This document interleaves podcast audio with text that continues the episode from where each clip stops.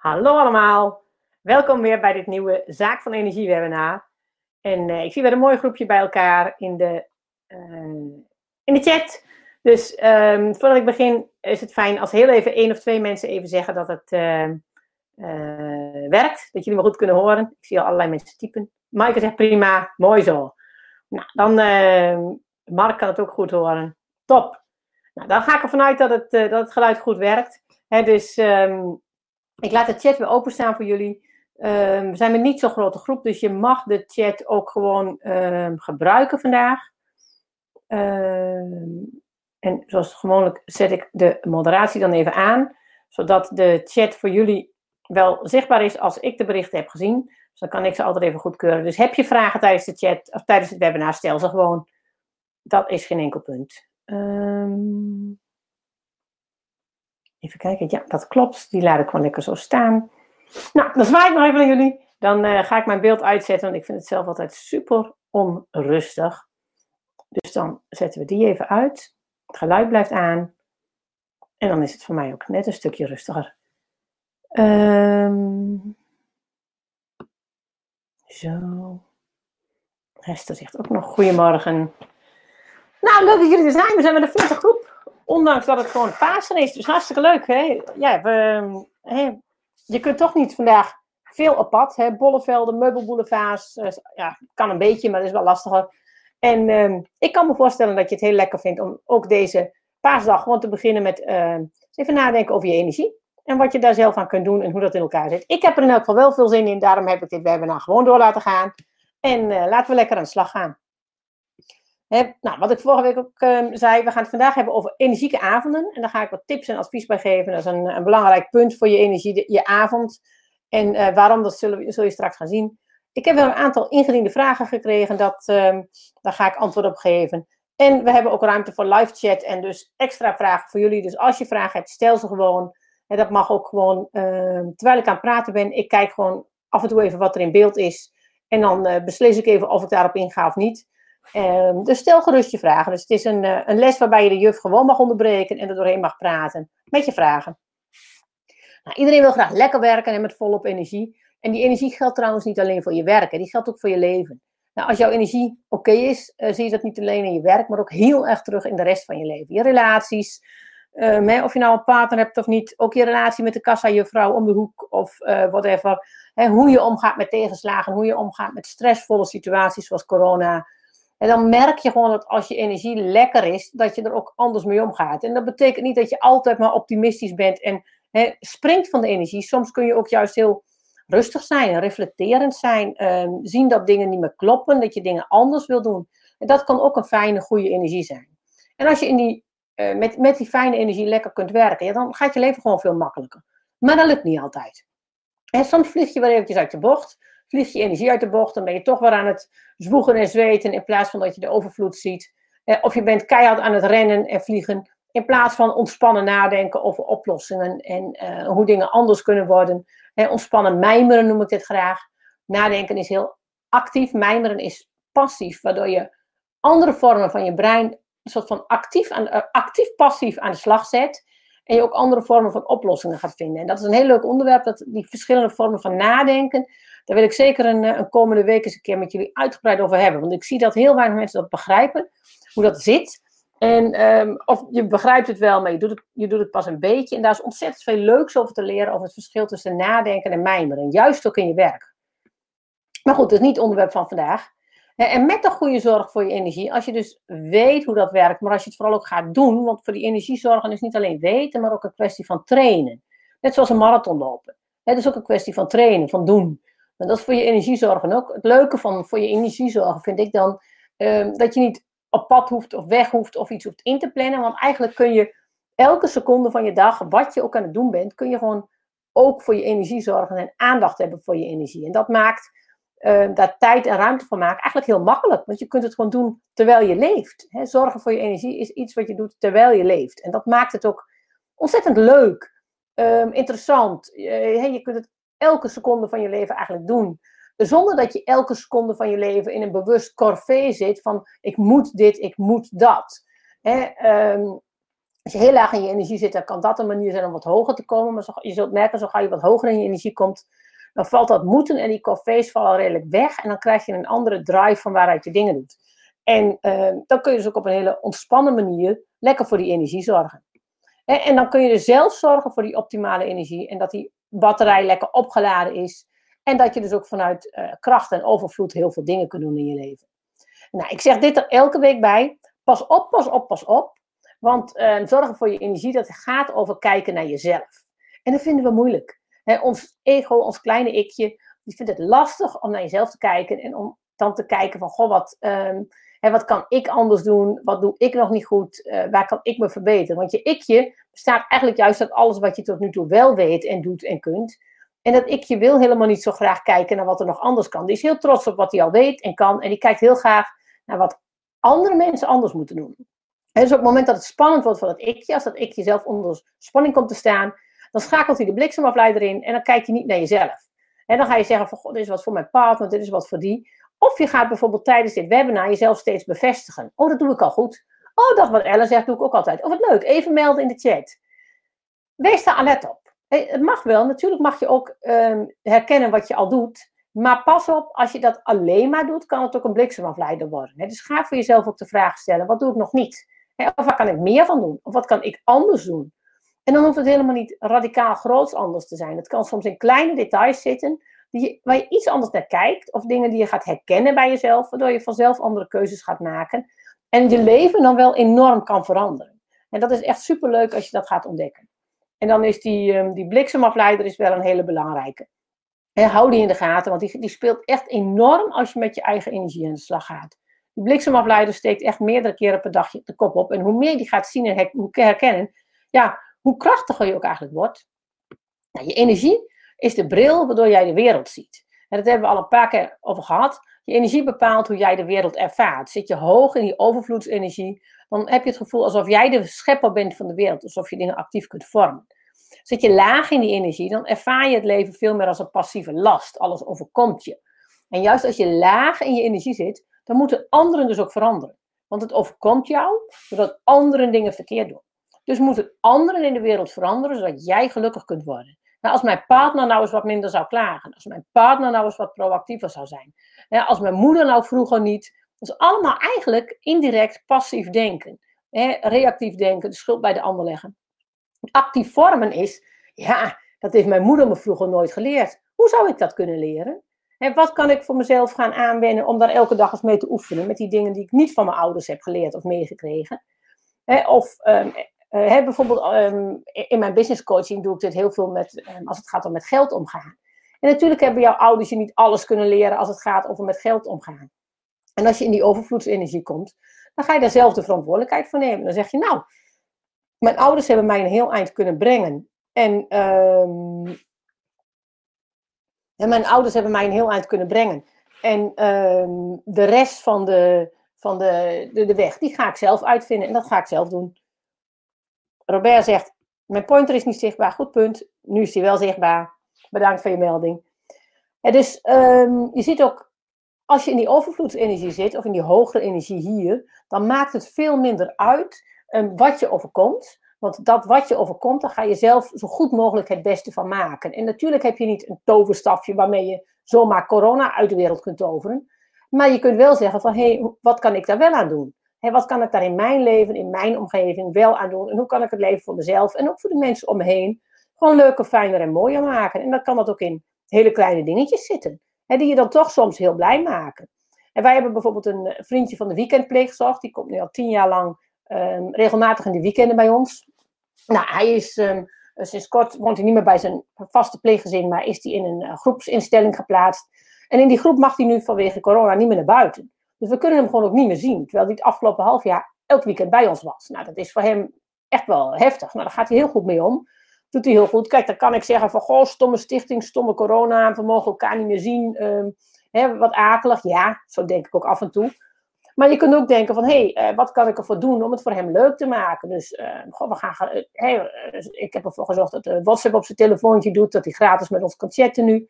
Dus we hebben nou, regelmatig even contact via WhatsApp. Ik ben er van het weekend even naartoe geweest met een mandje met wat chocoladepaasheidjes en wat leesboeken van hier, zodat hij wat te lezen heeft. En een Lego-doos voor mij die hij mag hebben. Nou, dat vindt hij hartstikke fijn. dus ik kan niet corona wegtoveren, maar ik kan er voor hem wel op die manier alsnog leuke paasdagen van maken.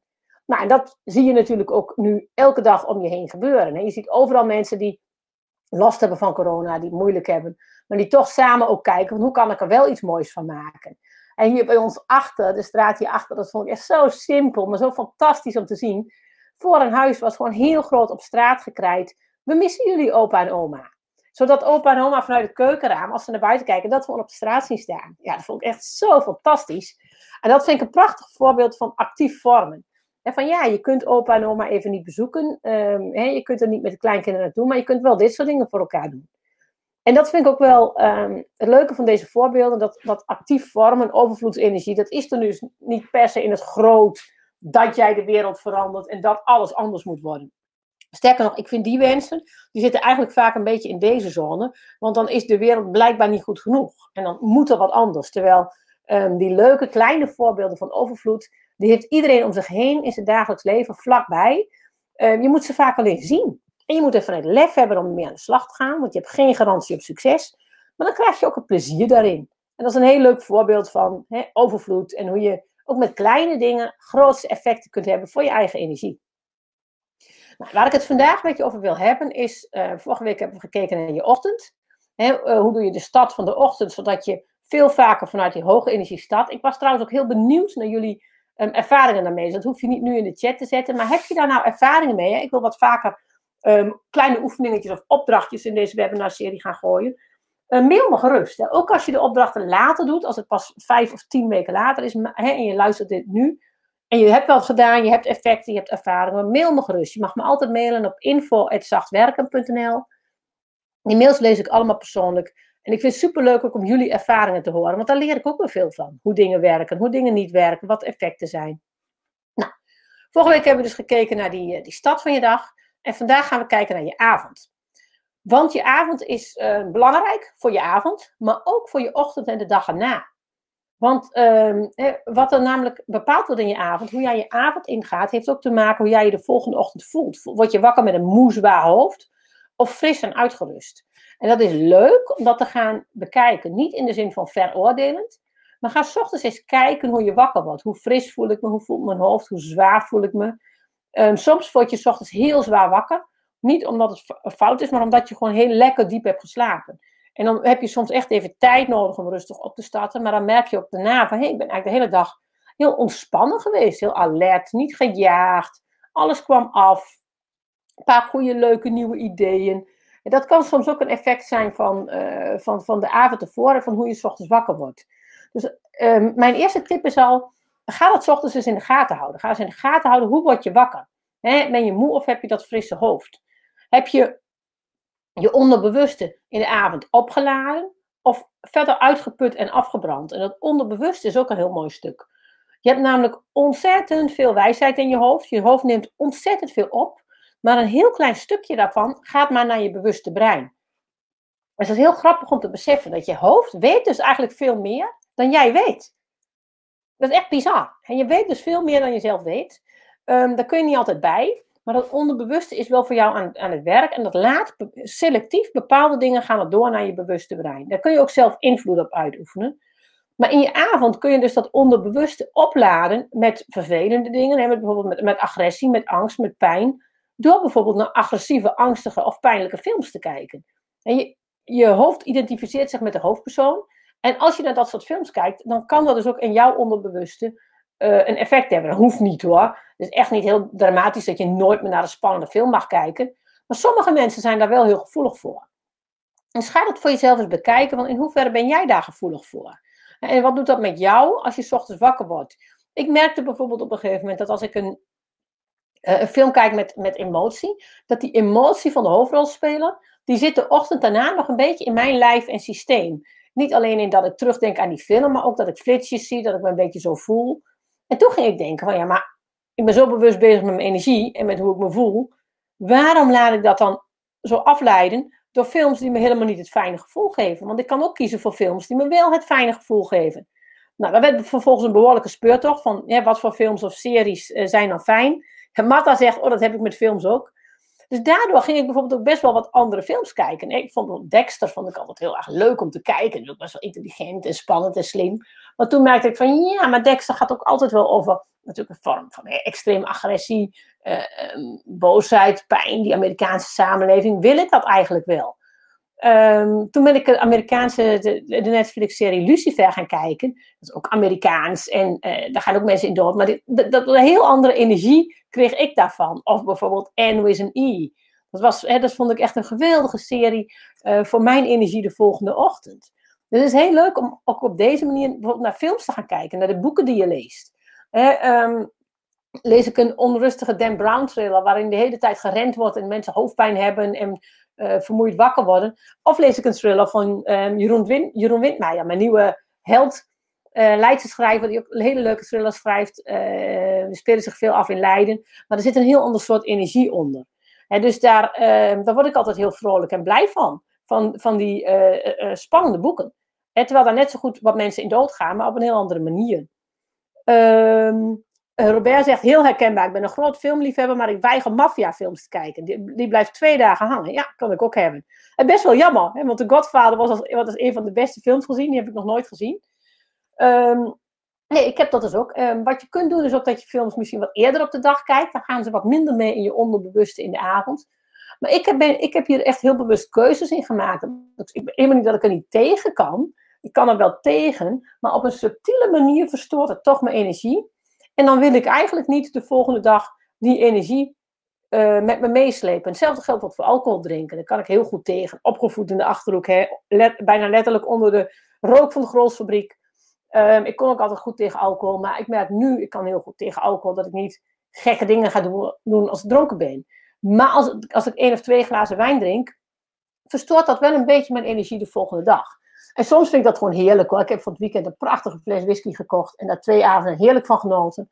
Maar gisteravond niet, want ik wilde vanochtend absolute helderheid hebben voor dit webinar. En niet een beetje die halve helderheid of, of ietsje minder helder. En dat is op een gegeven moment, ja, ga je dat steeds beter voelen en dus ook andere dingen kiezen. Kies je dus voor paniek, angst of voor vreugde, liefde voor het slapen gaan, vanwege de films die je kijkt. Is dat, die avond die bepaalt heel erg ook in dat onderbewuste wat er in je hoofd gebeurt. Dat is allemaal met elkaar verbonden en ook met de energie waarmee je ochtends wakker wordt. En daar kun je gewoon heel veel in kiezen. ik, um, als ik kijk naar een, een ideale avond, dan uh, heb je bijvoorbeeld tijd om te ontspannen.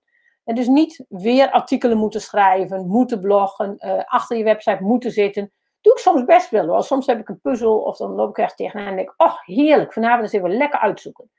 Maar dan wil ik niet de volgende dag ook heel veel dingen achter de laptop moeten doen. Kijk, ik werk nu op dinsdag en donderdagochtend een groot deel van de ochtend en begin van de middag bij eh, de boswachter in het bos hier. Dan weet ik dus, dan kan ik best op maandag en woensdagavond wat langer achter de computer zitten. Want die ochtend ben ik zo helder en vrolijk en hè, heb ik buitenlucht, dan gaat het wel. Maar als ik op woensdag bijvoorbeeld een, uh, een uh, training moest geven, zoals anderhalf week geleden, dan ga ik niet dinsdagavond tot laat ook nog achter de computer zitten, want dan wil ik juist ontspannen. Nou, wat ook heel fijn is om in de avond te doen, is reflecteren en verwerken. Dus terugkijken. En niet uh, vanuit, oh, dat was niet goed, dat moet anders zijn, maar gewoon mijmerend. En van, goh, wat is er eigenlijk gebeurd? Of, goh, um, hoe dachten we eigenlijk op 6 maart over corona? Dat, dat, is al zo ver weg. Wat dacht ik toen? Toen ben ik nog naar een boekbespreking geweest. Ja, ik weet dat ik het toen wel een beetje spannend vond, maar het was niet echt een issue. En, en gewoon zo terugkijkend. En dan ga ik ook vaak al reflecterend de langere lijnen zien, de ontwikkelingen. Dus niet zozeer het moment en het punt, maar de lijnen, de punten achter elkaar. En daardoor krijg ik in de ochtend heel vaak goede invallen. Als ik in de avond dus dingen heb verwerkt, dan is het ook net of je in je hoofd uh, de spullen in het goede kastje legt.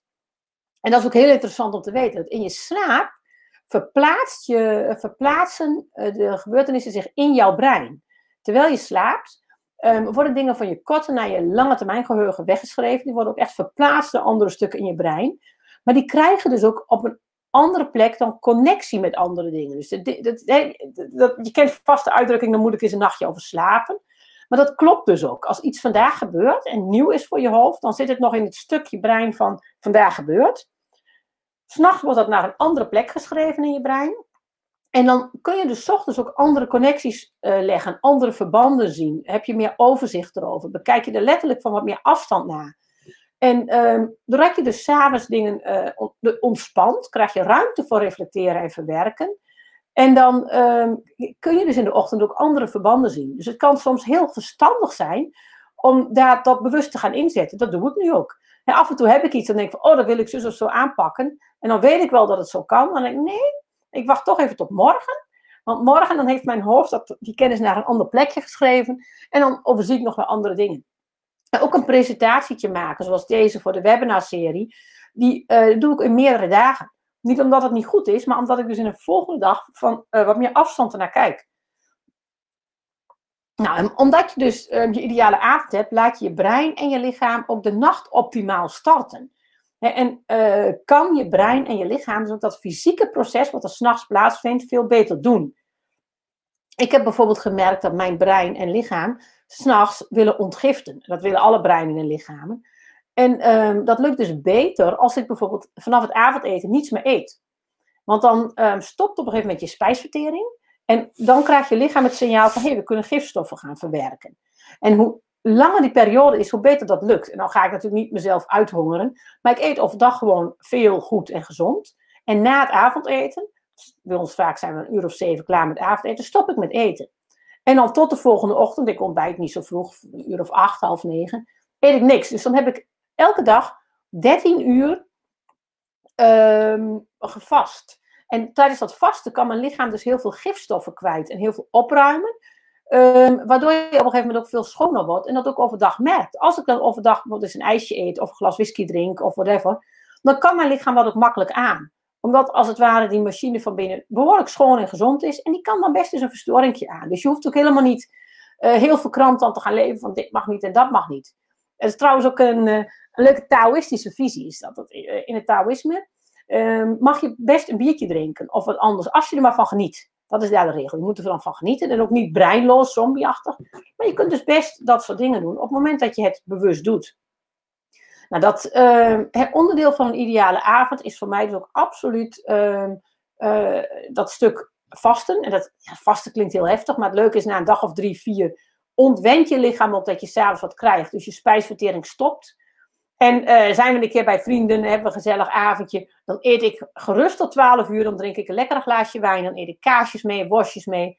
Maar dan voel ik het wel de volgende dag dat ik het heb gedaan. En de avond daarna doe ik het ook niet meer.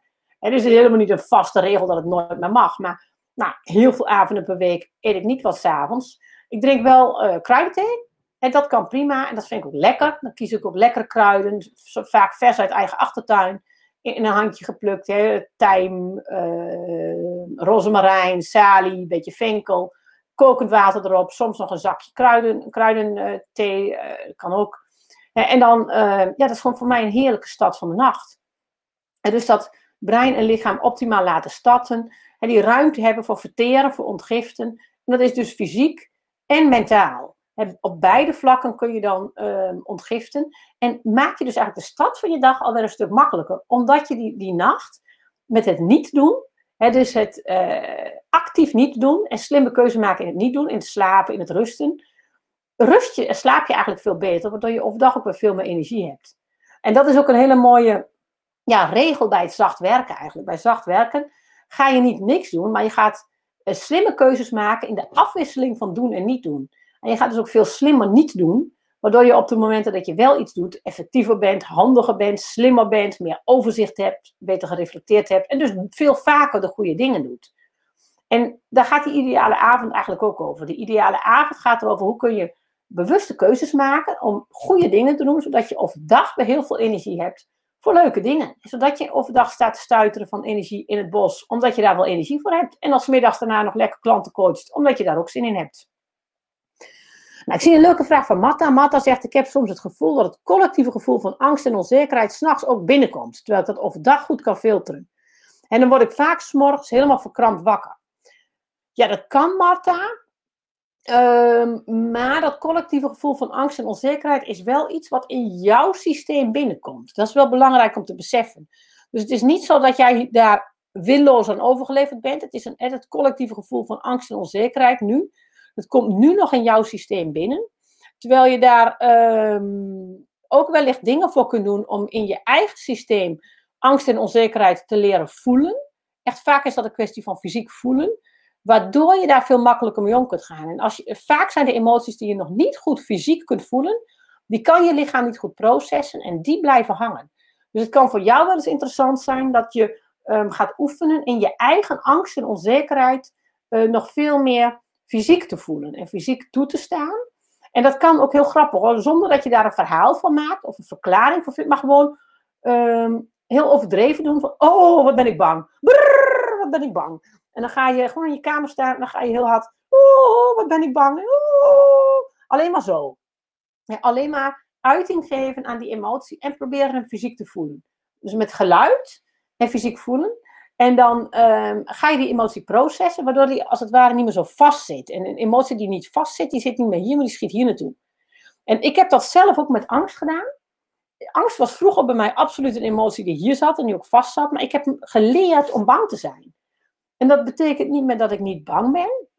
Nee, dat betekent, dat is heel grappig, ik kan nu heel goed bang zijn. Dus dan vind ik iets doodeng en dan knikken mijn knieën en dan voel ik een knoop in mijn maag. En dan denk ik, oh, wat een interessante knoop in mijn maag. Oh jeetje, wat knikken mijn knieën. En dan laat ik dat extra gebeuren. En daardoor word ik ook heel erg op scherp gezet. En uh, heb ik ook het gevoel dat ik enorm leef. En uh, heb ik achteraf een enorme voldoening. En natuurlijk doe ik dat niet bij, uh, zoek ik niet zomaar gevaren op. Maar ik wel, merk wel dat ik daardoor veel makkelijker met spannende dingen om kon gaan. En bijvoorbeeld ook in mijn bedrijf veel makkelijker spannende stappen durfde te nemen. Omdat ik niet meer bang was voor de angst, maar gewoon bang kon zijn en dat toe kon laten. Dus dat kan heel bevrijdend zijn. Oh, Matta zegt, ik doe dat juist heel veel. Angst voelen in mijn lichaam zonder verhaal. Daarom begrijp ik het ook niet. Nou, het kan toch zijn, Matta, dat er inderdaad op een, uh, een onbewust level toch nog angst in jouw systeem zit. Het kan ook zijn dat je inderdaad uh, toch ook gevoelig bent voor de collectieve angst. Maar dat betekent wel dat er een soort van. Uh, ja, dat die collectieve angst bij je binnen kan komen. Uh, wat ook kan zijn, is dat je die collectieve angst misschien nog meer kunt processen. Dus ja, daar kun je van alles in doen. Maar het, is een, het blijft dan een puzzeltje. En ehm, in dit geval heb ik ook niet echt de wijsheid in acht van je moet dit of je moet dat. Het is een puzzel waar jij ook op kunt puzzelen van, hé, hey, hoe zit dat voor mij? Wat is hier nou aan de hand? En wat speelt daar? En uh, dat is vaak ook een persoonlijke puzzel. Dus er kunnen heel veel mensen om je heen zijn die zeggen, oh, dan moet je dit, dan moet je dat, moet je zus, moet je zo. Er zijn ook vast mensen nu in de chat die denken, oh, dan moet Matta dit en dat en zus en zo. Maar maak daar vooral je persoonlijke speurtocht van. Van, hé, hey, interessant, wat zou dat kunnen zijn? Ik ben daar benieuwd naar, ik ben nieuwsgierig. En op die manier um, worden dit vaak ook hele interessante lessen in je leven. Nou, ideale avond, hè, dus heel belangrijk voor het verteren en verwerken van um, uh, emoties. Het actief niet doen, goede keuzes in maken, zodat je overdag ook weer de goede energie hebt. Het is essentieel voor je, voor je dag, voor je energie is ook het einde van je dag. Maar pas op, want in de avond um, ben je vaak moe. En moe betekent dat je minder discipline en minder wilskracht hebt. Eh, net zoals als je fysiek moe bent, dan heb je minder kracht. Als je mentaal moe bent, heb je minder wilskracht en minder discipline. En daardoor ga je dus soms juist afzakken in je energie. En dan ga je snacken en checken. Eh, uh, die zak chips gaat leeg, die rib chocola gaat op, die fles wijn gaat leeg. Je voelt je uh, ja, beroerd erover dat je dat doet. je hebt van dat zombiegedrag, die levenloze ik van jou steekt de kop op. En dat is, in de avond ligt dat dus extra op te loeren. Maar dat hoeft niet. Want je kunt ook je moeheid inzetten om juist te ontspannen, om gas terug te schakelen, om te reflecteren, om te genieten, hè, om voldaan te zijn. En de uitdaging wordt natuurlijk in je avond om uh, hè, in die categorie van uh, ontspannen en terugschakelen te schieten, in plaats van in dat zombiegedrag. En um, dat is dan ook de uitdaging van hoe krijg ik dat in mijn avonden voor elkaar, terwijl ik moe ben en minder wilskracht en discipline heb. En wat overkomt je avondje? Dan zak je dus in die rode energie. En dan zit je in die rode negatieve lage energiezone. Of ga jij je avond proactief vormgeven en scheppen. En blijf je dus ook in je avonden, ook al ben je moe, toch in die groene energie van overvloed. En dat is een hele lastige uitdaging, maar ook een hele leuke uitdaging. Nou, ik wil je wat um, voorbeelden van laten zien. Ah, Maaike zegt al, oh, hier heb ik tips bij nodig. Want als ik moe ben, ontspan ik met YouTube en chips. Dat is precies waar deze webinar over gaat. Ik wil je graag in deze webinar laten zien um, hè, hoe je dan uh, toch een actieve avond kunt maken. uh, Jantine zegt bijvoorbeeld yoga in de avond. Uh, Matta zegt, ik ben een super avondmens. Ik ben dan helder, krijg ideeën. Daarom is het heel lastig om dan terug te schakelen. En mijn man gaat langzaam uit en ik ga juist aan. Maar Matta is heel goed om dat van jezelf te weten. Want dan kan het dus best zijn dat jij um, wat later moet gaan terugschakelen. Dan je nu doet. Wat ook kan zijn, is dat jij jezelf kunt aanwennen om um, alert te gaan slapen. Dat is ook iets wat um, in het Taoïsme wel uh, ingezet wordt. Je gaat niet slapen als je moe bent, maar je gaat alert en uitgerust slapen. En um, als je alert en uitgerust gaat slapen, kan ook dat onderbewuste heel krachtig voor jou aan de slag gaan. Dus het kan ook interessant zijn dat je dus niet per se moe hoeft te gaan slapen, maar dat je ook alert en uitgerust bijvoorbeeld uh, wat, wat yoga en ontspanning gaat doen, wat ademhalingsoefeningen, waarmee je wel in slaap kunt vallen zonder dat je doodmoe bent. Dat is heel interessant. Ja, Maaike zegt, als ik zo moe ben, dan wil ik niks meer. Ook geen yoga. ik weet wel dat het zou helpen, maar no way dat ik het ooit ga doen. dus dat, um, Maaike zegt, wat een beetje helpt, is ochtends sporten. Al is het maar een kwartier. Volgens mij worden daar mijn avonden beter van. Ja, dat kan absoluut. Nou, ik wil jullie nu wat gaan vertellen over uh, mijn avonden, mijn foute avond en mijn goede avond. Hoe kunnen die eruit zien? In mijn foute avond ga ik steeds weer checken. Ik lees mijn e-mail op mijn telefoon, dan ga ik naar nos.nl, dan ga ik door naar Facebook, dan ga ik even naar mijn Pokémon-app, dan ga ik naar Marktplaats. En dan ga ik weer checken of er wat is bij mijn e-mail, mijn NOS, mijn Facebook, mijn Pokémon. En zo blijf ik maar zo'n um, zo'n rondje draaien. En dus dat rondje, dat blijft dan maar gaan, zonder dat ik daar echt uitkom.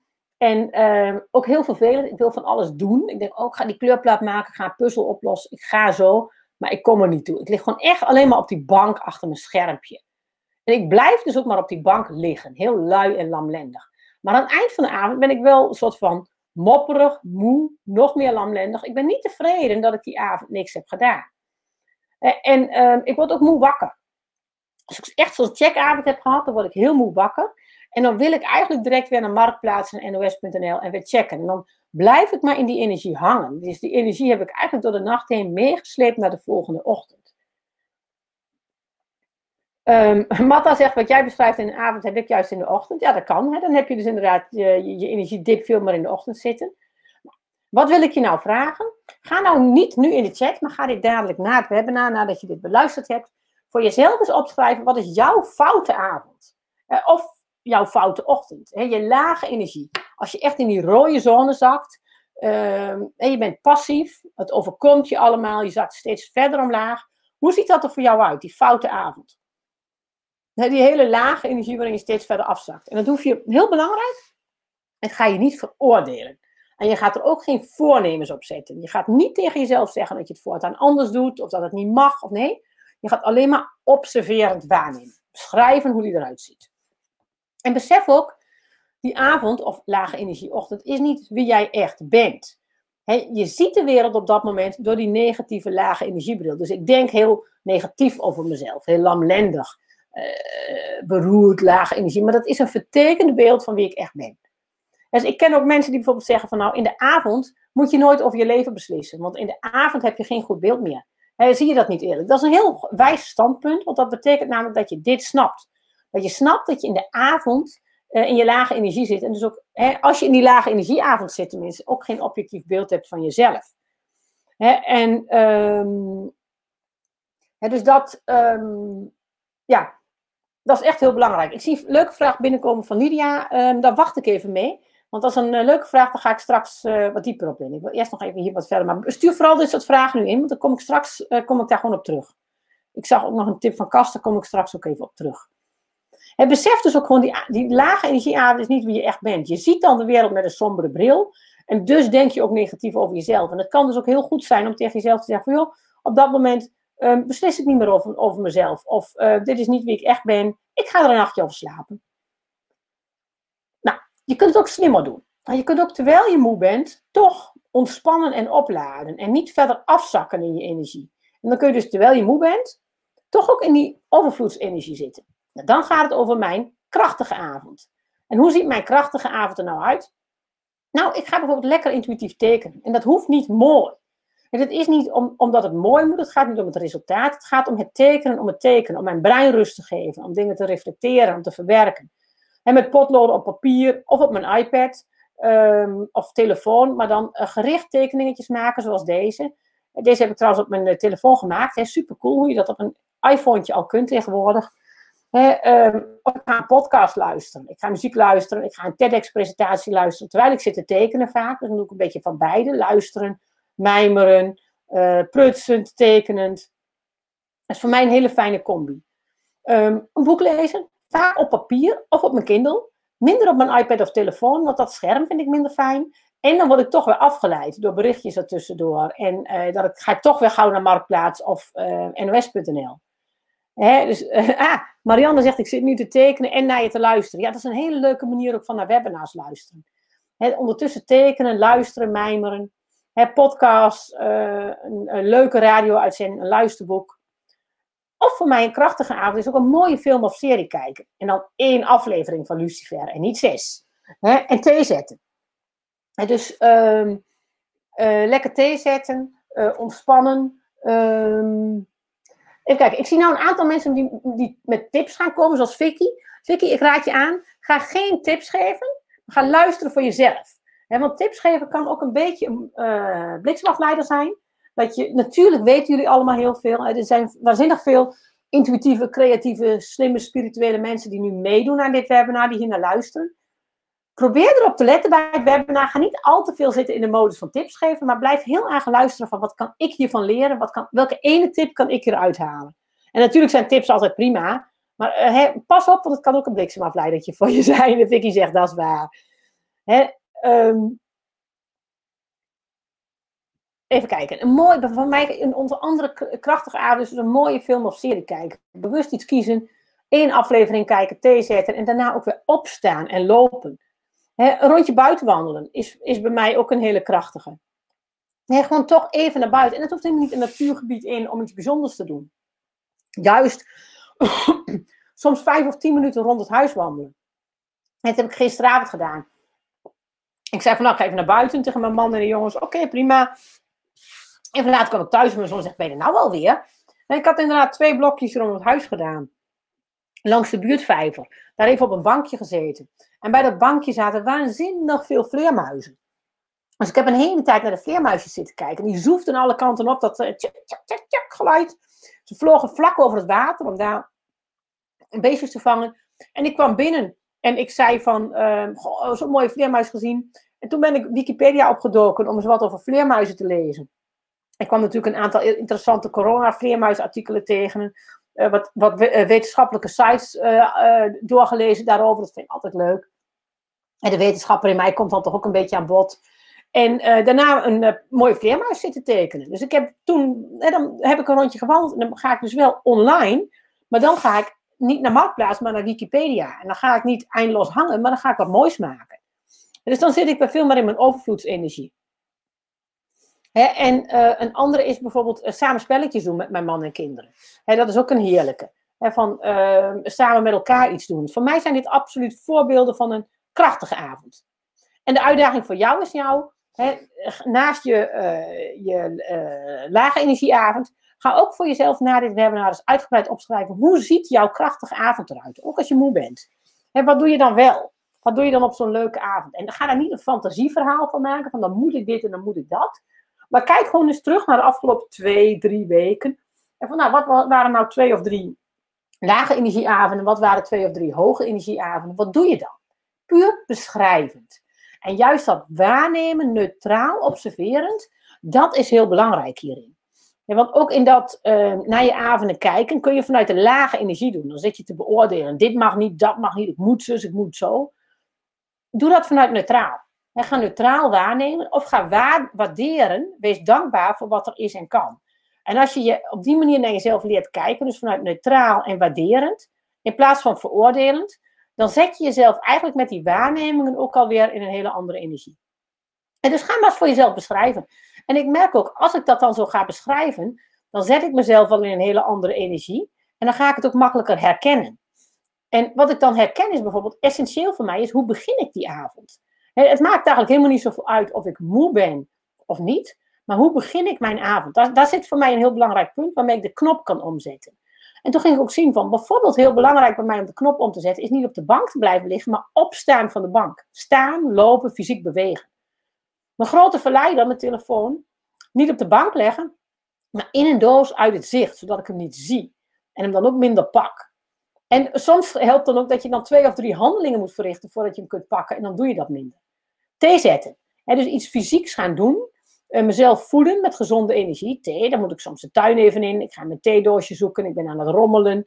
En dat zet voor mij absoluut de knop om naar, uh, van lage energieavond naar hoge energie. En iets offline gaan doen. En dus gisteravond ook. Ik zat achter mijn telefoon. Ik had nos.nl twee keer gelezen. Facebook gepakt. Zei ik, ik ga nu een rondje wandelen.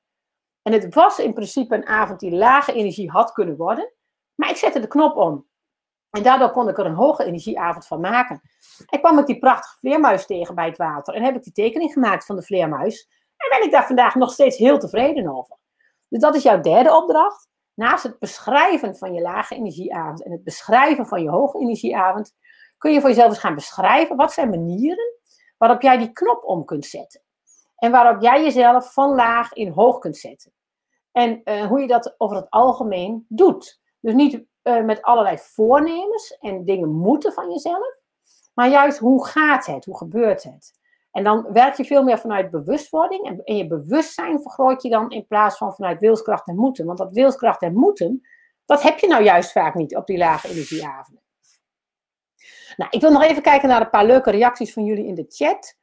Um, Kast die zegt um, onverwerkte gedachten op papier zetten, hè, in planning zetten om in latere dagen bewust aan te werken. Ja, dat kan, maar je kunt ook gewoon dus mijmerend reflecteren. Je kunt gewoon opschrijven en dan hoef je er niet een corvée van te maken om er later iets mee te moeten. Mag wel, maar gewoon opschrijven. Dan gaat je hoofd het dan wel processen en je leven gaat het dan oppakken op de momenten dat het, dat het ertoe doet.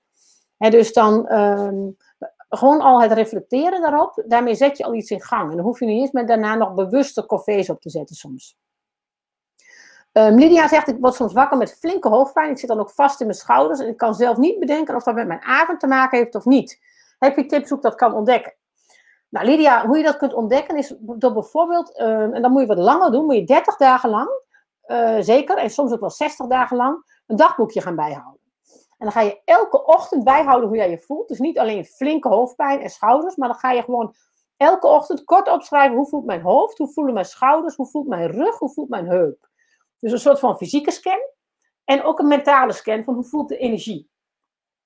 En dan ga je opschrijven, daaronder schrijf je dan op wat deed ik gisteravond. Heel kort, wat eet ik, eh, of wat at ik, wat eet ik, wat deed ik, hoe voel ik me. En hoe voel je je? Je maar moet je ochtends ongeveer een kwartier, 20 minuten tijd voor maken. Dan ga je opschrijven hoe je je op dat moment voelt. En je gaat opschrijven wat je de avond ervoor deed. En um, verder hoef je daar geen consequenties aan te verbinden. Je gaat dat gewoon eens 30 dagen lang elke ochtend doen. Ik heb dat ook een tijd gedaan. Vorig jaar, in het begin van het voorjaar, was ik veel misselijk, had ik lage energie. Ik dacht, nou, hoe kan dat toch? En toen heb ik een hele tijd dat voor mijn hele dag bijgehouden. Alles bijgehouden van wat eet ik, hoe voel ik me qua energie? En toen kwam ik toch ook echt nog wel op een aantal nieuwe dingen op het spoor die mijn energie behoorlijk verstoorden. Dus ga dat waarnemen. En zo kun je dat gaan ontdekken. Um, besteed daar s ochtends ongeveer een kwartiertje aan. Dat hoeft niet direct als je wakker wordt, maar dat mag dus na je ontbijt bijvoorbeeld. Um, het zou ook rond de lunch kunnen.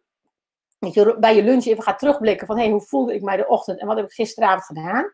En dan kan het best zijn dat je dan op een gegeven moment daar patronen uit gaat halen. Ik ga bijvoorbeeld zien dat als ik achter mijn iPad zit te tekenen, zoals dit, Vind ik superleuk, maar ik ga er ook helemaal in op. En ik heb dan nog wel eens de neiging om verkeerd te blijven zitten te lang. En als ik dat elke avond doe, dan heb ik geheid met de week last van mijn nek, hoofdpijn, ochtends, zere ogen. Zoals ik dat af en toe eventjes doe en daarna ook mijn schermen wegleg, dan gaat het wel goed. Dus het is niet iets wat helemaal goed of helemaal fout is, maar het is waarschijnlijk iets waar je op een gegeven moment te veel van krijgt. Ik ontdekte ook dat als ik op die iPad zit te tekenen op mijn bank of het was, dan krijg ik vaak last van mijn rug en mijn spieren. Terwijl als ik dat in mijn stoel doe of ehm, aan de eettafel, heb ik daar geen last van. Dan zit ik veel beter. dus het is niet alleen iPad tekenen wat me ingespannen maakt, maar ook iPad tekenen op de bank of in een verkeerde houding te lang. Dus het zijn waarschijnlijk subtiele dingetjes. Um, Maaike zegt uh, wandelen, luisteren werkt ook goed voor mij. Nu mijn zoontje eten geven ook. Ja, precies dat soort dingen. van, uh, uh, in je avonden kan het ook bijvoorbeeld zijn fysiek een beetje rommelen, uh, opruimen. dat zijn typisch dingen die voor s'avonds heel fijn kunnen werken. Strijken, wassen, klusjes doen. Uh, Lia zegt bij mij is andersom. Ik slaap juist slecht in, maar overdag veel luieren en niks doen. In de avond veel energie en productief. Ja, en, en dat is voor avondmensen lastig, want dan is het toch wel belangrijk dat je ehm, op een gegeven moment wel voldoende slaap krijgt. Ehm, en dan kan je slaappatroon wel wat verschuiven naar een ander moment van de dag. Maar op, ehm, ik merk ook als ik, ik ben in principe, nou, in de, niet heel erg uitgesproken ochtend- of avondmens. Maar ik merk, wel als ik te laat ga slapen, dan word ik 's ochtends moe wakker. Dan ben ik lom en lui de hele dag. Tot s'avonds na een uur of acht. En dan word ik energiek en actief. En bij mij is dat dus ook een teken van structureel slaaptekort. Dus het kan zijn dat je een avondmens bent. Maar het kan ook zijn dat je dus door te laat slapen en te veel prikkels s'avonds gaat opschuiven naar die avondenergie, die avondpiek. Waardoor zich dat steeds verder opstapelt. En dat is natuurlijk lastig om die twee aan elkaar te houden. maar het is wel goed om dat voor jezelf te bekijken. Van hoe zorg ik ervoor dat ik genoeg rust krijg? En hoe zorg ik zo goed mogelijk voor mijn energie? Kijk, als je in de verpleging werkt en je moet s ochtends uh, vroeg bij cliënten zijn of op kantoor zijn, ja, dan, uh, dan moet je nu helemaal vroeg op. Maar als je dat niet hoeft en je kunt je eigen werkdag wat meer indelen, kan het best zijn dat je als ZZP'er gaat zeggen, nou weet je, s ochtends werk ik niet. Hè, ik doe mijn werk in de middag en avond en s ochtends doe ik andere dingen. Hè, dan, dan, dan doe ik opruimen, boodschappen en minder het... Uh, ja, als, je, als je je dag zo kunt indelen, doe dat. En als het niet kan, ja, dan houd het op. Um, en Matta zegt, dan gebruik je die hoge energie in de avond dus niet om te creëren voor je business. Ja, soms wel, soms niet. Hè, dat ligt er een beetje aan. Maar ik weet, als ik um, te laat ben gaan slapen, dan heb ik s'avonds een hoge energie. Maar dat is, mij is dat dan ook een valse hoge energie. Als ik daar maar toegeef, dan zak ik wel weg in uh, een steeds uh, ja, korter moment van hoge energie in de avond. Terwijl ik eigenlijk beter vroeg kan gaan slapen. En dan heb ik in de ochtend ook hoge energie. Maar dat verschilt per persoon hoor. Robert zegt, ik ga wandelen, een heel gesprek met mezelf voeren, soms gewoon hardop. Ja, dat is ook heel, eh, kan ook heel goed zijn. Wat belangrijk is bij hardop praten, is dat je niet te veel negatief praat tegen jezelf. Want uh, negatief praten tegen jezelf neemt je onderbewuste soms ook deels op als waarheid. Dus probeer dan wel jezelf te stimuleren om positief te praten over jezelf. En dat mag ook over uitdagingen gaan. stel bijvoorbeeld dat je in een rothuis woont waar je niks aan vindt. Dan zeg je van ja, word ik in dat rothuis waar niks aan, ben ik toch ook een sukkel? Nee. En als je dan hardop praat tegen jezelf, dan zeg je: Goh, wat zou ik graag in een, een mooi ruim huis willen wonen. Met um, een prachtige tuin waar ik mijn eigen groenten kan verbouwen. En ik ben heel benieuwd hoe ik zo'n huis zou kunnen vinden. Dan laat je je onderbewuste met iets heel anders, terwijl je realiteit niet ontkent. En dus een gesprek voeren met jezelf is hartstikke leuk. En let daar dan ook op dat je dat vanuit uh, de goede energie doet. Uh, Maaike zegt, soms geef ik gewoon toe aan zo'n avond met YouTube, chips en pizza. Dan doe ik mijn best mezelf niet luid te vinden. Het lukt best goed, te genieten ervan. Dat kan toch ook wel? Ja, tuurlijk kan dat. En dat mag ook, dat is ook helemaal goed. Zeker als je daarvan kunt genieten. En je zegt van, ja, weet je, ik vind het helemaal prima. Ik doe dat ook af en toe. Dan zijn we met vrienden en denk oh heerlijk, ze hebben van die goede rode wijn. Ik ga lekker kaasjes eten tot laat. Ik ga wijn drinken. Ik ga worstjes bij ze eten. Doe alles wat ik meestal op een avond niet doe. En daar kan ik verschrikkelijk van genieten. En het grappige is, als ik er dan zo van genoten heb, word ik de volgende dag ook heel tevreden wakker. En dan heeft het dus een heel andere invloed op mezelf dan als ik mezelf er zo om veroordeeld heb.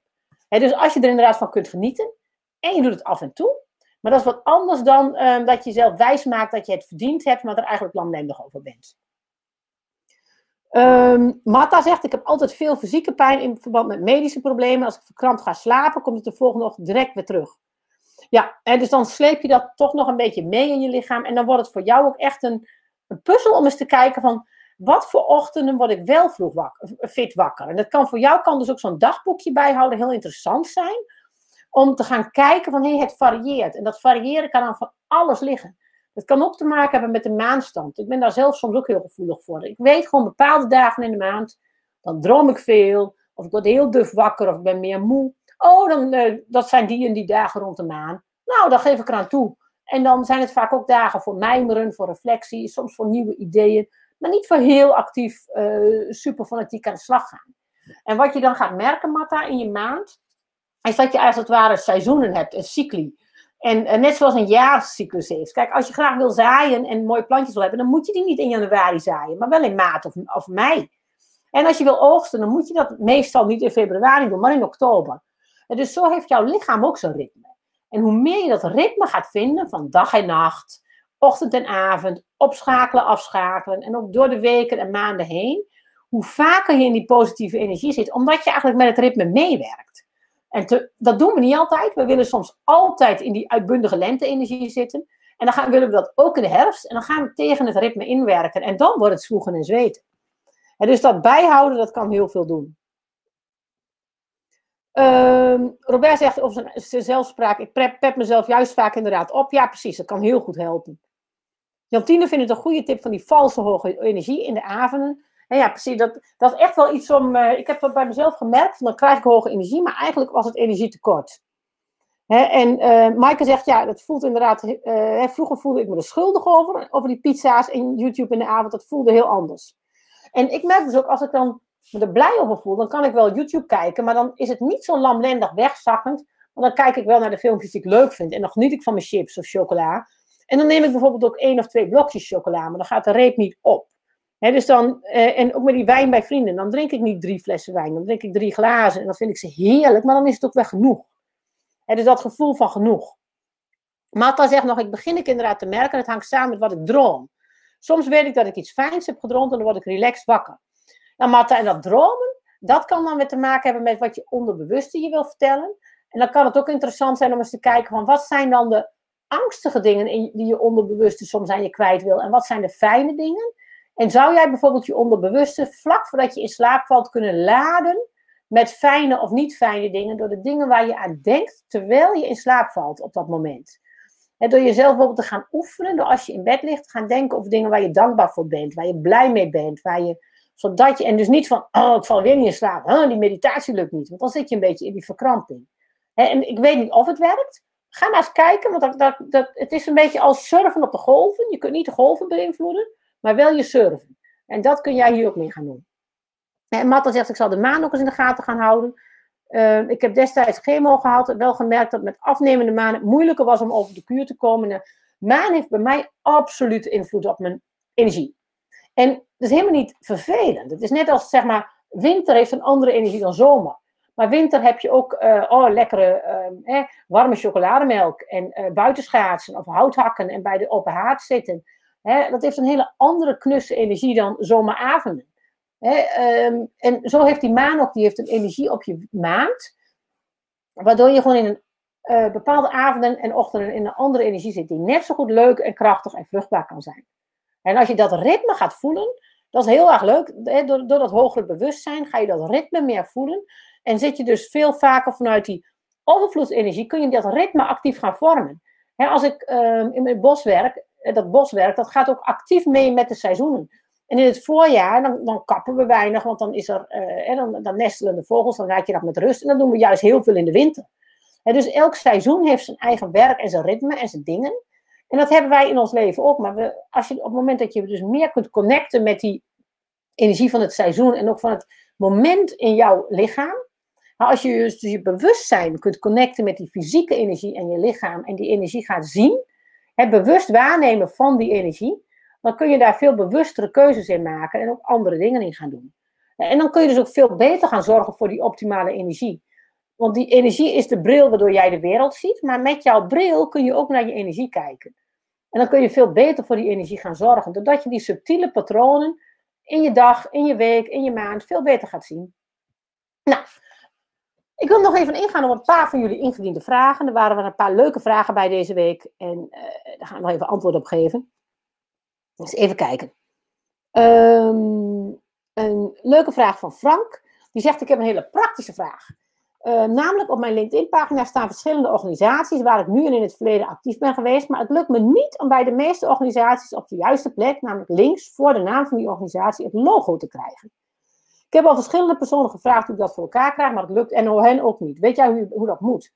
Nou, Frank, ik heb het even voor je gecheckt. En wat ik denk, is dat die organisatie zelf voor een logo moet zorgen. Want ik zie dat in mijn LinkedIn ook. Ik zie dat ik bij een aantal organisaties een logo heb staan en bij een aantal niet.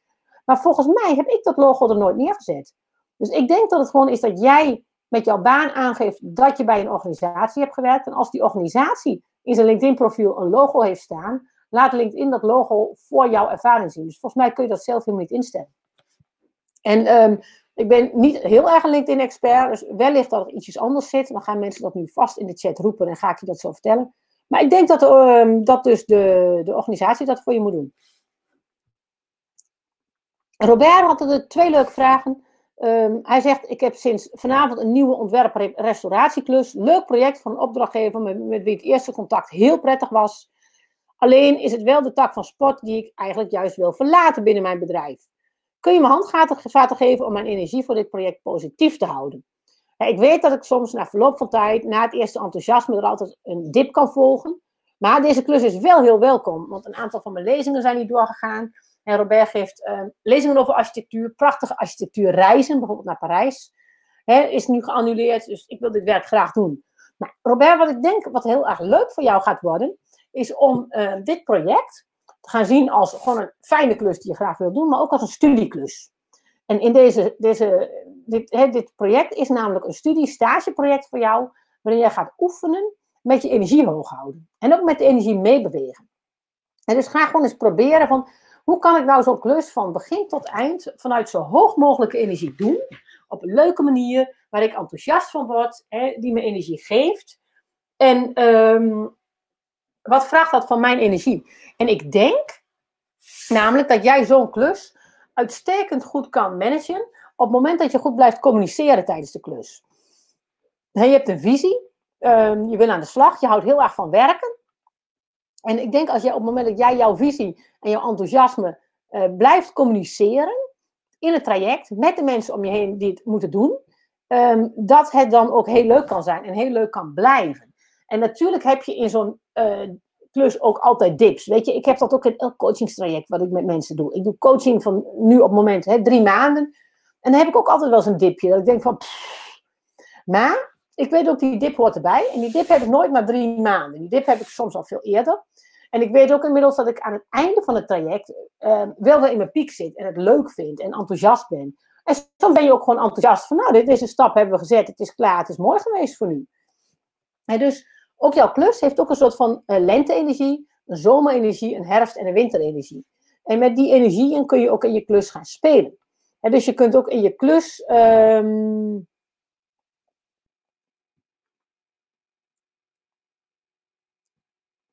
Um, ik zie nog een paar antwoorden. LinkedIn blijkt inderdaad te kloppen. uh, Robert zegt, communicatie is inderdaad een goede. Ja, ik denk dat jij uh, nu, niet dat je slecht communiceerde, maar dat je, je communiceert heel helder en duidelijk, maar je kunt in je communicatie doorgroeien naar een hoger level. En dan kun je subtieler communiceren over wat goed is, wat fout is. En ook, je hebt natuurlijk heel veel intuïtie en gevoel. Hè? In het huis wat je zelf restaureert in Frankrijk kun je vanuit je intuïtie materialen vinden en kopen en bouwen. En in een klus met een ander moet je leren om jouw intuïtie en gevoel uh, te vertellen aan anderen en uit te leggen. En dat is heel moeilijk. Maar het is ook heel leuk, want als je dat gaat kunnen, dan ga je namelijk in je werk nog heel veel krachtiger worden. En heel veel sterker. En dus daar ga je gewoon heel veel mee kunnen. Dus ik denk dat voor jou, als je deze klus gaat zien als van nou, deels gewoon een supergoed betaalde leuke klus waar ik als professional fantastisch werk ga doen. En tegelijkertijd ga ik deze klus stiekem zien als een communicatiestageproject voor mezelf. En dan ga ik oefenen met communicatie. En dat kun je ook weer bijvoorbeeld uh, bewust maken. Daar kun je een bewuste oefening van maken. Bijvoorbeeld zeggen, nou, ik ga elke week even terugkijken op communicatie in het project.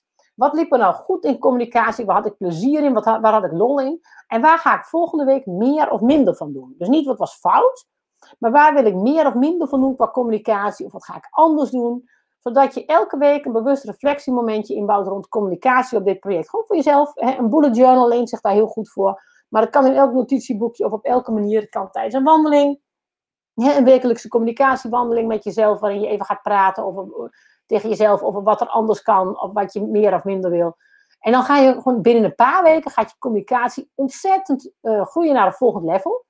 En het coole is dan, doordat jouw skills in die subtiele communicatie enorm gegroeid zijn, kun je ook weer veel complexere projecten aan. En projecten veel makkelijker leuk houden. En dus dat is een hele leuke. Nou, Robert heeft nog een leuke vraag. Een tweede vraag is meer praktisch. Een lezingencyclus is na zeven van de tien avonden stil komen te liggen. en in een andere lezingencyclus moest ik alleen de afsluitende nog maken. Ik zou graag willen proberen om die in een webinarvorm te gieten. Ik heb er alleen geen ervaring mee. Zijn er eenvoudige statusprogramma's die ik hiervoor kan gebruiken? Niet direct een energievraag, maar mijn energie stijgt wel als ik die lezingen toch nog kan geven. Nou, leuk idee. En kijk, um, ik zie nu heel veel mensen die bezig gaan met uh, online programma's aanbieden, online producten verkopen. En ik weet uit ervaring, dat is gewoon een hele lastige stap. Maar voor je bestaande klanten, hè, mensen die jou al kennen, al leuk vinden, je content gaan aanbieden in digitale vorm, dat is niet zo'n grote stap. En dat is wat jij wil gaan doen. Dus die stap van jou is eigenlijk een ideale eerste stap om te gaan werken naar meer online aanbod. En als je nou zou zeggen van ja, ik wil nou mijn betaalde lezingencyclus uh, digitaal gaan doen en dan wil ik mensen voor werven en dan wil ik uitverkopen en dan wil ik een miljoenenbedrijf in opzetten. Ja, weet je, dat is gewoon hartstikke complex en um, moeilijk. Want dan moet je heel veel skills tegelijk leren. Maar in jouw geval, weet je, je geeft al presentaties, je hebt al mooie lezingen, je kunt al goed vertellen. Het enige wat je er nieuw bij hoeft te leren is de webinarvorm. En dus dat kun je heel goed gaan doen. Nou, er zijn heel veel programma's die je daarvoor kunt gebruiken. Um, daar hoef je ook niet een hele uitgebreide selectie in te maken of iets. Ik zou zeggen, kies er eentje en leer dat programma gewoon goed. Ik werk zelf, hè, zoals deze webinars, geef ik in Click Meeting, Click Webinar. Die vind ik fijn, omdat de andere partij niets hoeft te installeren. Dus je hoeft niet een, eh, een, eh, een tool aan te schaffen of iets te installeren. Ehm, mensen kunnen ook vanaf een tablet of smartphone meedoen. Ehm, mensen moeten wel via internet meedoen. Je kunt met mijn tool niet gratis inbellen. Ehm, en je hebt vanzelf een opname. Dat soort dingen vind ik allemaal heel fijn. Hij is ook vrij makkelijk, niet extreem duur. dus Click Webinar, Click Meeting is een programma dat je kunt gebruiken. En verder ben ik geen, um, doe ik geen toolselecties hierin. Er zijn ontzettend veel van dit soort tools. Maar ik zou ook zeggen van, uh, uh, ga je niet blind staren op de tools. Kies er eentje. En zorg ervoor dat je die ene tool goed leert kennen. En dat je dan ook met die ene tool lekker uit de voet kunt. Dat is gewoon een hele belangrijke. En Robert wil inderdaad vooralsnog gewoon eerst de bestaande klanten bedienen. dat is gewoon een hele leuke stap. Om dat in digitale vorm te gaan doen. Dan doe je daar ervaring mee op. En dan kun je met die opnames die je maakt, kun je wel allerlei andere leuke dingen gaan doen. Marta zegt nog, ik herken het van die cyclus in een project. Ik doe coachingstrajecten van zes consulten. En soms denk ik naar nummer vier dat we niet gaan halen. En de zesde is altijd wel op een natuurlijke manier het sluitstuk. Ja, dus een dip in een project is ook niet zo erg. Dat hoort er soms ook een beetje bij. Als die dip maar niet te beroerd is en te diep en te laag. Hè, maar um, die cyclus hè, die is gewoon heel leuk als je die gaat herkennen. Even kijken, nog een vraag van Lily. Die zegt, oh dat is een hele leuke vraag. Ze zegt, ik ben me de laatste tijd aan het verdiepen in transities. En ik heb voor mezelf gemerkt dat ik het lastig vind om te starten en dan weer te stoppen op een bepaald moment. En stoppen is dan ook een soort starten, starten met stoppen. En op een dag kan dat er dus uitzien dat ik iets enorm voor me uitschuif en dan om zeven uur in de avond denk, nou kom, laat ik het maar eens gaan doen. En dan ben ik de hele avond ook bezig, ook happy hoor. ik ben een avondmens, dus ik heb er ook de energie voor. Maar dan is de klus om 11 uur klaar en dan wil ik toch wel gewoon stoppen. En dan nog even de dag afbouwen. Een serie kijken, eten en drinken. En dat is dan meer dan ik fijn vind. de volgende dag, op het moment zelf, vind ik het wel goed. En daar blijf ik dan ook weer in hangen. Het is zo lastig om te stoppen. en met een beetje pech kruipt zo elke avond de avond een half uurtje verder. De tijdstip van naar bed gaan wordt later en daar krijg ik geen discipline op. Af en toe wordt het doorbroken als ik een meditatieuurtje inbouw voor het slapen gaan, maar dat is ook weer verwaterd. Verstandelijk weet ik het wel, maar ik krijg er geen grip op. Heb je tips? Nou, um, belangrijke tip hierbij is, dit los je niet zo heel erg op met discipline. Ik herken dit namelijk heel erg. Ik kan ook hebben dat ik enorm uh, uitstel om te starten. En als ik dan een één keer begonnen ben, kan ik weer niet stoppen. Um, wat meer helpt, is om er ja, deels toch een beetje je natuurlijke ritme te volgen en proberen aan te passen, maar deels ook gewoon er bewustzijn op te zetten. En bewustzijn opzetten in jouw geval is bijvoorbeeld niet dat je zegt van ik mag niet kijken of um, ik mag niet eten, maar als je de volgende ochtend minder fijn wakker wordt, zet je daar bewustzijn op. En dan ga je heel bewust voelen hoe wazig je hoofd is, hoe sloom je bent, hoe je tot niks komt. En dat ga je niet veroordelen. Je gaat het alleen maar waarnemen. Dus vanuit een neutrale waarnemer ga je kijken naar hoe je je voelt.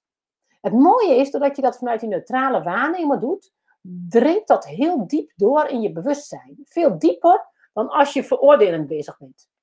En doordat het zo diep doordringt in je bewustzijn, gaat je bewustzijn als vanzelf daarna andere keuzes maken.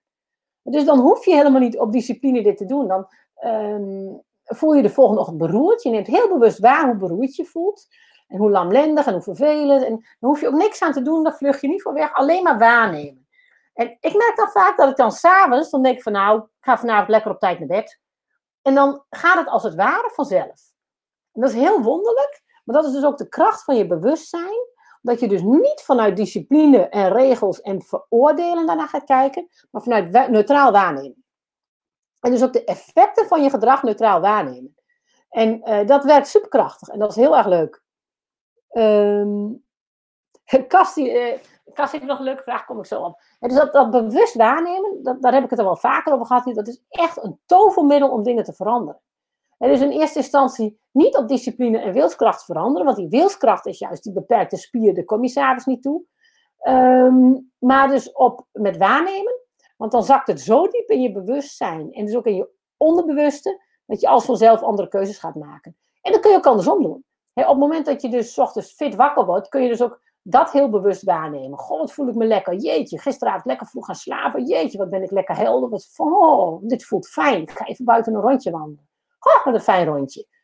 Dus um, dat werkt dus ook andersom. En doordat je dus steeds zo bewust waarneemt, um, gaat je systeem als, als het ware vanzelf bijsturen. En dan heb je een heel krachtig bijsturingsmechanisme, wat ook heel natuurlijk is. Lily zegt dank. Nou, ik wens je veel succes daarmee. Ga eens kijken hoe dat werkt voor jou. Maar bij mij is dit echt het tovermiddel. Dat ik gewoon steeds bewust waarneem hoe ik me voel. En daarmee, als het ware, um, als vanzelf heel makkelijke keuzes maak. En soms heb ik dan wel een, een verslaving of gedrag wat ik wil doorbreken. Daar maak ik dan vaak een 30 dagen test van. En dan zeg ik van nou, ik ga gewoon 30 dagen geen wijn drinken. Geen koffie, geen granen, uh, geen, verzin het maar. En dan, maar dan doe ik dan 30 dagen heel bewust. Daarna ga ik het wel weer doen met bewust waarnemen. En dan merk ik dat dat uh, verslavende gedrag vaak al enorm verminderd is. Dus um, af en toe iets op 30 dagen discipline doen werkt. En daarnaast gewoon dat bewust waarnemen. Die combi is, um, die is heel fijn. Even kijken. Um, heeft een leuke vraag. Kun je een webinar geven over werken en instappen over webinars? Ja, daar heb ik van weekend ook overlopen, denk ik, Kast. Want ik uh, kreeg jouw mailtje dat jij ermee aan de slag wil. Kreeg de vraag van Robert. En toen dacht ik, wat ik zou kunnen doen, er zijn nu natuurlijk heel veel mensen die uh, online willen gaan werken en met webinars willen werken, is om daar één trainingsdag van te maken. Dus daar zit ik even op te mijmeren. Ik zou prima één dag kunnen maken waarin ik je vier of vijf webinars geef en je er doorheen praat van hoe ga ik uh, makkelijk online werken en online aan de slag. Weet ik nog niet helemaal of ik er zin in heb, dus daar ga ik eens even over denken. Maar ik heb ook nog goed nieuws voor jou, want ik heb um, in mijn jaarprogramma, hè, het programma wat jij hebt gedaan, en uh, Robert ook, een zaak van groei. Daar zit ook een webinar over webinars. Dus uh, als je dat nou wil, als je aan mijn jaarprogramma hebt meegedaan en je wil dat webinar over webinars graag nog eens een keer terugluisteren, mail me dan even, dan stuur ik je die link. Dat is helaas wel alleen voor mijn uh, deelnemers aan mijn jaarprogramma of mijn één op één cliënten. Als je gewoon een losse deelnemer bent, dan is dat niet beschikbaar, want het is echt content van, mijn, van de mensen waar ik langer mee werk. Maar deze, die, die, webinar heb ik wel voor je beschikbaar. Dus mail me even, dan heb ik ook de herinnering. En dan uh, zorg ik dat je die webinar over webinars van me krijgt. Dat geldt ook voor Robert, mocht jij die willen hebben. Um, die heb je eigenlijk al gehad, dan krijg je die gewoon alsnog. Robert zegt ook van, hier is ook iemand geïnteresseerd in dat webinar over webinars. Nou, en ik, voor de anderen, ik loop er dus nog over te denken of ik daar een eenmalige trainingsdag van zal maken. Hè, voor een uh, beperkt bedragje waarin ik je daarover vertel. Um, dat kan ook heel goed in vier, vijf webinars. Um, maar dat twijfel ik nog even over of ik daar zelf zin in heb. Mocht je nou meeluisteren en zeggen van ja Ellen, ik wil dat absoluut van je hebben. Mail me dan. Als ik veel mails hierover krijg, dan weet ik ook dat er vraag naar is. En dan kan best zijn dat ik dat uh, deze week of volgende week al ga lanceren. En dat hoeft dan ook helemaal niet de hoofdprijs te kosten. dus uh, dat zou gewoon kunnen. En die opmerking geldt trouwens in het algemeen. Eh, sowieso, als je mij iets wilt vertellen over programma's of dingen, of zegt van hé, hey, daar zou ik meer van willen weten, Ellen, meld me dat. want bijvoorbeeld zo'n dag waarin je in vier of zes, uh, zes keer een uurtje van mij een heleboel te weten komt over een specifiek onderwerp, kan ik heel makkelijk los en snel organiseren. Vind ik leuk om te doen, als ik weet dat de vraag naar is. En net zoals dit webinar vanochtend, als we gewoon met tientallen mensen in die lobby zitten uh, op eerste paasdag, ja, weet je, dan kom ik ook wel opdraven. Dan vind ik het hartstikke leuk om te doen. Dus heb je andere onderwerpen waarvan je denkt van, hé, hey, um, ik wil um, hier wel eens meer over weten, Ellen, of een trainingsdag van ontvangen. Laat me weten, dan ga ik gewoon kijken of ik dat wil organiseren. Um, Marianne had nog een hele leuke vraag. Die zei: Hoe past mijn bullet journal in dit energieverhaal? Nou, heel goed, Marianne, want uh, met je bullet journal kun je namelijk enorm fijn reflecteren op je energie. Ik heb allerlei pagina's waarbij ik mijn energie bijvoorbeeld bijhoud van de maand. Dus bijvoorbeeld een cijfer voor mijn fitheid per dag. Uh, maar ik heb ook wel pagina's gehad waarop ik uh, één A4'tje per dag bijhield over mijn energie toen ik laag in mijn energie zat. of wat, um, wat ik net voorstelde, aan uh, Matta en Lydia van ga een dagboekje bijhouden voor je energie en ga één keer per dag, op, dan moet je niet op alles doen, Want dan raak je de draad kwijt. Maar kies één of twee gerichte dingen waarvan je denkt van, hé, hoe zit dat? Waarom heb ik hoofdpijn? Waarom heb ik spierpijn? Wat loopt hier mis? En dan kun je daar voor jezelf op gaan reflecteren. en ehm, dan kun je daar voor jezelf op reflecteren. En daar kan een bullet journal je heel goed bij helpen. Bij die reflecties en bij dat inzicht vergaren. En doordat je schrijft in je bullet journal, dat is ook heel leuk, um, ga je je onderbewuste ook voor je verder zoeken. Dus het kan heel goed zijn dat je iets opschrijft als een vraag in je bullet journal. En daar later in de loop van de dag vanzelf een antwoord op krijgt. Dus je hoeft helemaal niet tijdens het schrijven het antwoord te verwachten. Maar ook hiermee laat je bij je onderbewuste dat daarmee aan de slag gaat en dat je dan soms later die antwoorden gaat geven. Um, Marianne had straks nog een opmerking. Die zei: Om je energie in een tekening te herkennen en te voelen, kun je beter met kleurpotloden werken, niet met een iPad. Want de druk op je potlood is gekoppeld aan je energie en spierkracht en ook op je houding. Ja, klopt, Marianne, dat weet ik ook. Dus ik heb ook twee prachtige dozen met hele fijne kleurpotloden hier staan, waar ik ook heel graag mee werk. Maar het ligt ook een beetje aan waarvoor. Kijk, soms werk ik graag met kleurpotloden, maar soms werk ik ook wel heel fijn op de uh, iPad. Ook omdat ik dan bijvoorbeeld al die uh, tekeningetjes die ik dan maak zo heerlijk kan hergebruiken. En zoals dat plaatje van de vleermuis, dat zet ik in een directory. Uh, en als ik dan blog schrijf of webinars geef, kijk ik in die directory. En zoals bijvoorbeeld deze ook, die heb ik twee, drie jaar geleden al wel zelf getekend. Dit andere plaatje ook, deze dan uh, vorige week. Dus heel veel van die tekeningetjes kan ik dan lekker hergebruiken. Uh, dus voor mij is het een beetje de afwisseling van kleurpotloden en iPad. En deze heb ik ook heel lang geleden alles gemaakt. deze heb ik laten maken, die maak ik niet zelf. En dus voor mij is het ook een soort van uh, speeltuintje, die iPad, wat ik dan lekker kan hergebruiken. En dan kan ik ook die energie weer hergebruiken van die plaatjes. Maar je hebt absoluut gelijk hoor, dat uh, offline uh, tekenen heeft ook heel veel voordelen. Dus je hoeft absoluut niet een dure iPad voor je tekenen of intuïtie aan te schaffen.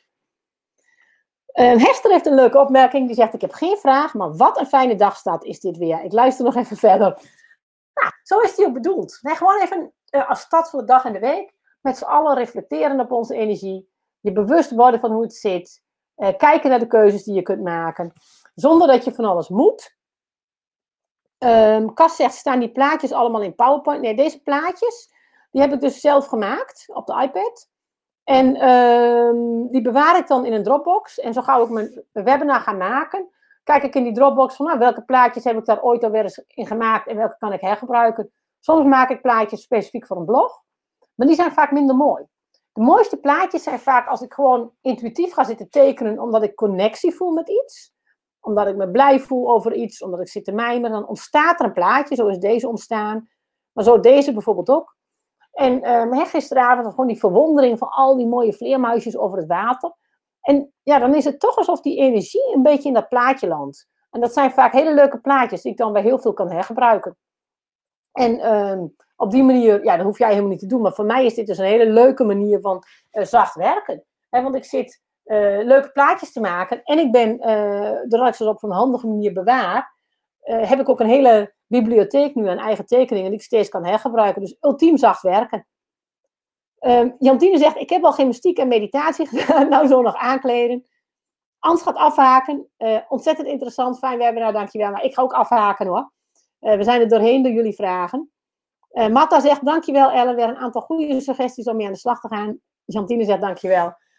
Ik wil ook een heel hartelijk dankjewel zeggen aan jullie allemaal. Superleuk dat jullie zo massaal zijn komen opdraven. Ook deze tweede paasdag. Het was weer heerlijk om te doen. En uh, we gaan vrolijk op weg naar een, uh, een, volgend webinar volgende week. Ik ga nog eens even mijmeren over een, een leuk onderwerp. En dan, dan zie ik jullie volgende week. En dan gaan we volgende week weer lekker verder met de zaak van energie. En vrolijk met onze energie aan de slag. Voor vandaag, denk vooral aan de drie opdrachten. De eerste opdracht was, even zoeken. Wat is jouw foute avond? beschrijf die zo gedetailleerd mogelijk. De tweede opdracht was, wat is jouw krachtige avond? hoe ziet die eruit? En de derde avond was, de derde opdracht was, hoe zet je die knop om? Ehm, wat is voor jou de knop omzetten van, uh, van een prutavond naar een krachtige avond? Zoals dat rondje wandelen wat ik gisteravond deed en ga het gewoon eens voor jezelf opschrijven. Wil je dat met me delen, mag je me altijd mailen. Heb je ervaringen, mag je me altijd delen, mailen op info.zachtwerken.nl. Dat vind ik super leuk om te lezen. En dan gaan we volgende week vrolijk verder met een uh, nieuw webinar met frisse energie. En dan wens ik jullie een hele leuke week. Maak er wat moois van. geniet van je leven, van je bedrijf, van je werk, van alle leuke dingen. Tot ziens allemaal. Hoi hoi.